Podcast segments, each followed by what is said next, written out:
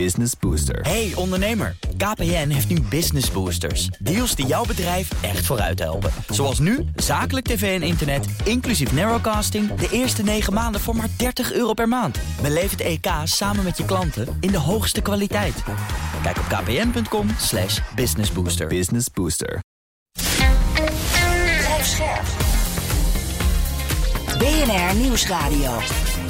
Boekenstein en de Wijk. Mark Beekhuis. Welkom bij Boekenstein in de Wijk. Het is dinsdag, dag 398 van de oorlog in Oekraïne. Hugo heeft nog een dagje vrij, maar Arend-Jan en Rob zijn er natuurlijk gewoon. En uh, Rob, Arend-Jan, jullie wilden het hebben over een artikel van Tim Willesey Wilsey. Die is van uh, de Waar was die ook alweer vandaan? Waar kwam die vandaan? Hij kwam van, King, van King's College London, is hij toch? Ja, ja. ja, Royal United Services Institute. Dat is een uh, instituut dat zich vooral bezighoudt met militaire zaken. Erg goed, heel oud en heel established. En hij heeft een artikel gemaakt, How Close is the World to the Wider Conflict? Een, ja, echt een prachtige boekenstein in de wijkvraag is dat. Ja, maar het is, het, is ook, het is ook een heerlijk artikel. Want je moet je dus bedenken, mensen hebben natuurlijk vaak uh, op de middelbare school en misschien op de universiteit ook al iets gelezen over de Eerste Wereldoorlog. En je weet hoe ingewikkeld dat is met aanleidingen en oorzaken. De, de causaliteit van de Eerste Wereldoorlog is altijd heel complex geweest. Hè? Als je nog kan herinneren, de Marokko-crisis 1905, 1911, de Italiaanse invasie van Libië 1911, de Oostenrijkse annexatie van Bosnië-Herzegovina 1912. Dat is allemaal ontzettend ingewikkeld. Hè? Nou, dan zegt die man van, nou goed, dat, maar het grappige is, als je nou gaat kijken naar de, de huidige Oekraïne-oorlog, daar is eigenlijk de escalatie eigenlijk veel makkelijker te ontwaren en een beetje te voorspellen hoe dat zou kunnen lopen. Hè? En, dan, en, dan, en dat, dat vind ik wel goed om te behandelen, want er zijn natuurlijk onze luisteraars die denken soms dat, het, dat we dat allemaal heel goed kunnen beperken, wij mensen. Hè? Maar dat is nog maar de vraag of dat lukt. Hè? Hij noemt een aantal voorbeelden hoe het dus uit de, uit de hand kan gaan. Hè? China kan bijvoorbeeld gebruik maken van deze oorlog om te denken dat het wegkomt met het aanvallen van Taiwan. Dat is een hele bekende uh, escalatie mogelijk. Hè? Um, verder, Poetin kan proberen om het uh, conflict te internationaliseren. Het kan zelfs via Noord-Korea gaan, dat Noord-Korea nog meer uh, wapens afschiet, om dus, omdat, het, omdat de aandacht allemaal naar de Oekraïne-oorlog gaat. Hè? Of wat dacht je van Israël, de nieuwe rechtse regering, die dus denkt van nou, uh, Iran die geeft toch uh, allemaal drones aan, uh, aan Rusland, dus ik kan nu wel gewoon Iran aanvallen, want iedereen is boos op Iran. Hè? Nou, je mm. weet hoe dat uit de hand kan lopen. Nou ja, wat je, wat je ziet daar, Jan, is dat er een situatie ontstaat in zo'n conflict, in zo'n conflict, dat landen denken, oh, Amerika is zo ongelooflijk bezig met, met Oekraïne en met Rusland wij kunnen nu ook wel even een stap naar voren maken. Ja. dus uh, we hebben allemaal gezien wat er de afgelopen uh, dagen is gebeurd in Syrië. er is dus een, een, een, aanval geweest met drones door een pro-Iraanse groep op een Amerikaanse basis in het noordoosten van het land, in Hasaka. Uh, dat heeft weer geleid tot een tegenaanval van de Amerikanen. En die tegenaanval van de Amerikanen heeft weer geleid tot een tegenaanval van, de, uh, van een of andere uh, pro-Iraanse groep. dus dit voor tet is het.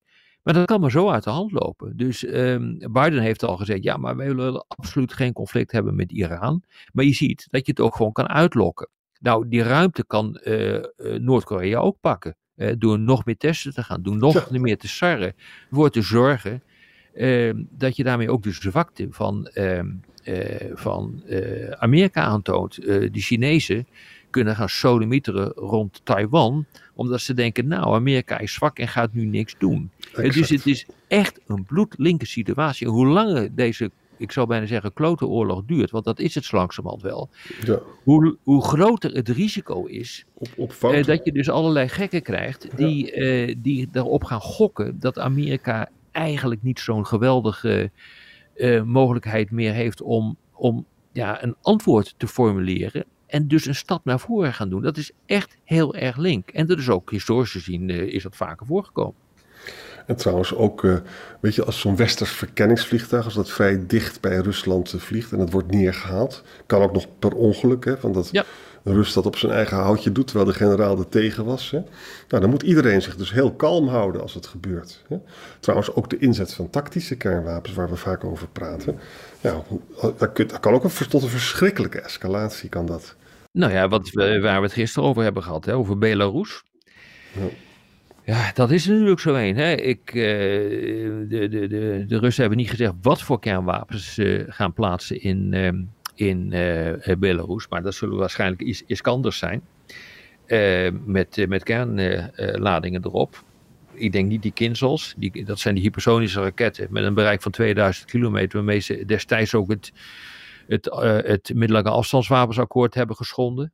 Uh, die daarop vervolgens is, uh, is, uh, is afgeketst en opgeblazen door, door Trump. dat zou ook nog een keer kunnen, maar dat denk ik niet direct. maar dat zijn allemaal zaken die de stabiliteit echt ondermijnen. Hè? En die ook tot, tot grote problemen kunnen leiden als er ja, als er iets fout gaat in dat, in dat gebied. En waarom is het belangrijk om erop te wijzen dat escalatie zomaar kan gebeuren? Omdat namelijk sommige mensen in Amerika die hebben het over regime change in Moskou, weet je wel? Die, die, mensen heb je altijd. Nou, dat is echt heel onverstandig. Dat is gewoon echt heel onverstandig. Want dan, dan weet Poetin helemaal dat hij, uh, dat hij op knoppen moet gaan drukken. En dan voelt hij zich helemaal bedreigd. Hè? Ja. Dus dat, dat en uh, je hebt het over Poetin, hè? dus in, in die zin, Poetin kan dus ook bewust gaan escaleren. Hè? Uh, herinner je nog wat er uh, gebeurd is in het begin van de jaren negentig tijdens de Golfoorlog? Hè? Toen, ehm, toen viel Saddam Hussein, de leider van Irak, die viel Kuwait binnen. die kwam vervolgens in, het, in die puree te zitten omdat de Amerikanen hem terugdrongen. en heeft dus ook geprobeerd om het conflict te internationaliseren door kruisraketten af te schieten over Israël. Ja. En je kan dus, dat heet horizontale escalatie. Dus je kan proberen om het conflict dan te verbreden. Is ook een, echt een, een scenario waar je op dit ogenblik echt rekening mee moet houden. Dat Poetin dat gaat eh, doen. Dat kan hij doen bijvoorbeeld. Ik hoe, helpt dat, uh, hoe helpt dat Rusland als ze dat doen? Dan maak je de chaos nog groter. En in die grote chaos hoop je dan dat je kan winnen. Dus je bent, uh, je bent gebaat in dit geval Rusland, bij een nog grotere chaos. Waardoor uh, de Westen totaal niet meer onder controle krijgt. En dat, dat gebeurt op het moment dat je zelf dreigt te verliezen. In dit geval Poetin. En dat je uh, denkt dat de tegenstander eigenlijk niet veel meer wapens kan leveren. Dat is een linkmoment. Dat, dat moment begint gewoon nu te komen. En vandaar dus ook dat die stationering van uh, die raketten in, uh, in Belarus uh, met, met kernwapens erop, dat dat niet zo handig is maar je kan bijvoorbeeld het ook op een andere manier doen. Je kan uh, de onderwaterkabels, die bijvoorbeeld van Nederland naar Amerika lopen, die kan je doorknippen. Je kan uh, aanvallen uitvoeren op de elektriciteitsvoorziening met windmolens in de Noordzee. je kunt hybride oorlogsvoering gaan starten, wat eigenlijk al gebeurt door middel van allerlei desinformatiecampagnes. Maar je kan saboteren, ondermijnen in NAVO-land. Dat kan je allemaal gaan doen. Ja, het is grappig. Je noemde net die uh, inval in Kuwait en toen die horizontale escalatie. Dus nog wel op een andere manier is het interessant. Van, uh, was, dat was de oude Bush. Hè? En de oude Bush was natuurlijk iemand die zich heel goed kon beheersen. Die heel goed kon deescaleren. Hij heeft toen Hassan Hussein uit Kuwait gegooid. Maar is toen expliciet niet voor regime change gegaan. Hij heeft, dat heeft hij gelaten aan Irak zelf.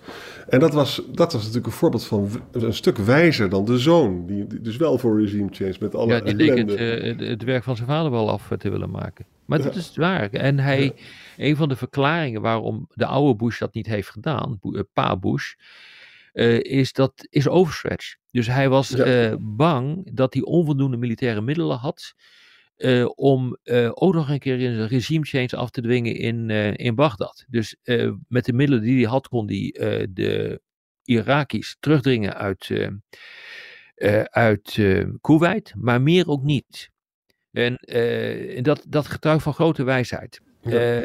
En nu is hetzelfde erop, want we hebben nu dus, Amerika heeft dus een oorlog in Oekraïne, maar ook een potentiële clash met China. Nou, dat, daar hebben ze hun handen vol aan. Dat is waarschijnlijk gewoon te veel. Nee, zeker. En dat is precies ook de reden waarom Amerika er alles aan doet om dit niet uit de klauw te laten lopen, zodat er een echte oorlog ontstaat eh, in, eh, in Europa, waarbij ook de NAVO betrokken is. Want dan moet eh, Amerika volop aan de bak en dat verzwakt ze enorm in Taiwan. En China weet dit trouwens. Mooi artikel. Zelfbeheersing is het, ja. Ik zal een linkje zetten bij de show notes voor vandaag. Dat moet je echt doen, daar zullen de mensen van genieten. ja.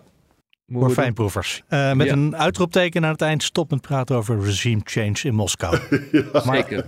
Ja, maar dat, doen we toch, hè? We praten er toch over. We praten er toch over, maar het zijn allemaal van die dingen die zo voor de hand liggen. En ja, die mo- moreel ook juist zijn. En eh, waarvan je hoopt dat als dat gebeurt, dan is dat glazen op, eh, opgehouden in, in Oekraïne. Maar dat, dat hoeft helemaal niet het geval te zijn. Oké. Morgen is eh, Hugo weer terug. Ja, Nou, mooi. Maar jij bedankt in ieder geval. dank Graag Mark. gedaan. Tot Dank morgen. Tot morgen. Business Booster. Hey ondernemer, KPN heeft nu Business Boosters. Deals die jouw bedrijf echt vooruit helpen. Zoals nu, zakelijk tv en internet, inclusief narrowcasting... de eerste 9 maanden voor maar 30 euro per maand. Beleef het EK samen met je klanten in de hoogste kwaliteit. Kijk op kpn.com slash businessbooster. Business Booster.